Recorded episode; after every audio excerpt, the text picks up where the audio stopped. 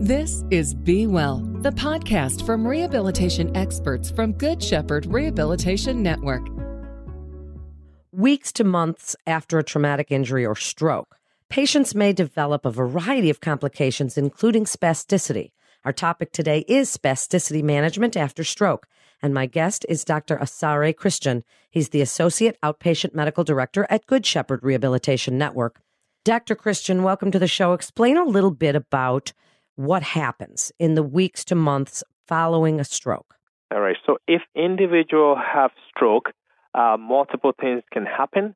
Uh, one of the things that most individuals experience with slow stroke with uh, motor deficit, meaning weakness, um, as well as uh, some cognitive issues. They can also have problems with their bowel, bladder, um, a whole lot of issues. But majority of individuals will have problems with their muscles uh, following uh, a stroke So, then what would be the cause of that spasticity? Speak a little bit about the etiology of it.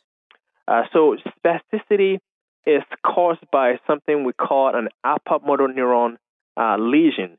Uh, so, basically, in the absence of a stroke, you have all these connections from your brain into your muscles that allows your muscles to contract the right way.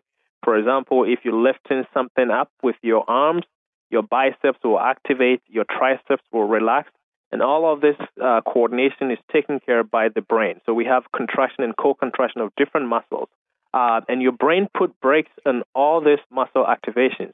So then, when you have a stroke, what happens is that we have a lesion or something that impacts the ability of the brain to control those type of uh, movement, and then individuals can develop uh, spasticity where there's now stiffness. There is one muscle contracting more than the other, and this can lead to pain and this can lead to multiple complications. Speak about some of those complications. Uh, so, one, as I mentioned, is pain. Uh, pain can be significant for patients with spasticity. Uh, we can also have problems with skin breakdown because if you have a constant state of contraction, uh, skin can break down. It's also hard for individuals to do basic uh, ADLs or self care. So, if your hand is contracted, it might be very difficult for you to put on your clothing. It might be very difficult to use the, the hands.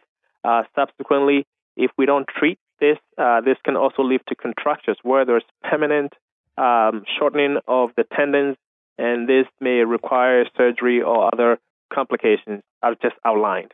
Dr. Christian, tell us about your multidisciplinary approach to treating spasticity and what type of providers are involved. Is this a very cohesive situation to work with? Yes, so spasticity management, as you mentioned, is a comprehensive approach. So the paradigm for treatment includes physical therapy and stretching, medications, injections with Botox. We can also do phenol injections. So there's a huge spectrum based on the patient needs. And one of the things that we focus on in our practice is trying to provide value to the patient. So what we do is what is spasticity preventing the patient from doing? So, what is the patient goals? What are their functional needs? And we sit down with the patient, we talk to the team, the therapist, as well as um, the rest of the patient's family to try and create a goal. And subsequently, uh, we'll uh, come up with a plan to address and achieve that goal for the patient. What are some of the non surgical treatments that are available? And if surgery is required in severe cases, get into that a little bit, but start with some of the non invasive treatments. The majority of individuals, uh, like you point out, will not require surgery for spasticity, especially from stroke. Treatment starts with therapy, stretching. Heat tends to work very well for stiff muscles. So, modalities of heat, ultrasound, uh, TENS unit, all of those can play a role in treatment.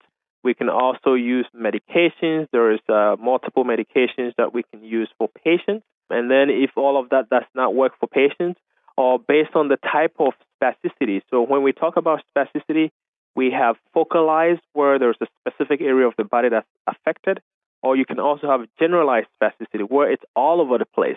And that becomes hard to treat with botulinum toxin or Botox. So based on the type of spasticity individuals have, we can use this non surgical approach, i.e., physical therapy, occupational therapy, medications, and then potentially Botox injections as needed. Speak a little bit about the rehabilitation technology, which can provide passive or assisted movement help with people that suffer from this. Yeah, so there's uh, multiple technologies out there for rehabilitation for individuals with spasticity. The ones that we know works very well actually tends to be uh, very simple, just a range of motion. There is multiple equipment that we have at our disposal to help us with that. So we actually have exoskeleton specifically at Good Shepherd to help with mobility and to uh, improve muscle strength and lengthening. We also have a functional FES. There's multiple bikes. We have zero gravity therapy modalities and, and multiple um, technologies here at our disposal to address specific needs of uh, patients. Dr. Christian, tell us about your team at Good Shepherd Rehabilitation Network. So we have an excellent team of clinicians here at Good Shepherd. Good Shepherd has been around for uh, almost 100 years, so we've had a lot of experience dealing with individuals with functional impairment and disability. Our approach here is comprehensive approach. We want patients and families to achieve their goals. Everybody's goal uh, will be different. So, irrespective of what the patient is coming from, uh, we try to set realistic goals uh, for the patient. The team here, uh, as I mentioned earlier, consists of our physical therapists. We also have neuropsychologists. We have speech pathologists. Um, we have assistive uh, technology uh, individuals and other staff who all work with the team with the goal of trying to improve function for the patient. Now, wrap it up for us. Tell other providers what you'd like them to know about spasticity management and when you feel it's appropriate for them to refer to the specialists at Good Shepherd Rehabilitation Network. Yes, so spasticity can affect a lot of patients with stroke. Uh, a lot of times it does go unrecognized or treated. Spasticity can lead to pain. It can lead to complications of skin breakdown. It can lead to contractures. It can also uh, lead to increased energy expenditure. As it turns out, when you have spasticity, it actually requires a lot of energy to move your muscles. So, um, you know, what we'd like for uh, providers and other clinicians to understand is that we have a comprehensive approach to spasticity management. We have physical therapists, occupational therapists. Uh, we have experience and expertise in management of spasticity with botulinum toxin, with baclofen pumps, as well as potentially if patient does require further management, we have networks of other physicians or surgeons that we can refer to.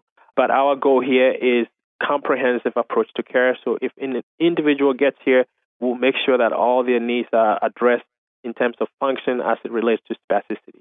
Thank you so much. What great information, Doctor. Thank you for joining us today. This is Be Well, the podcast from the rehabilitation experts at Good Shepherd Rehabilitation Network.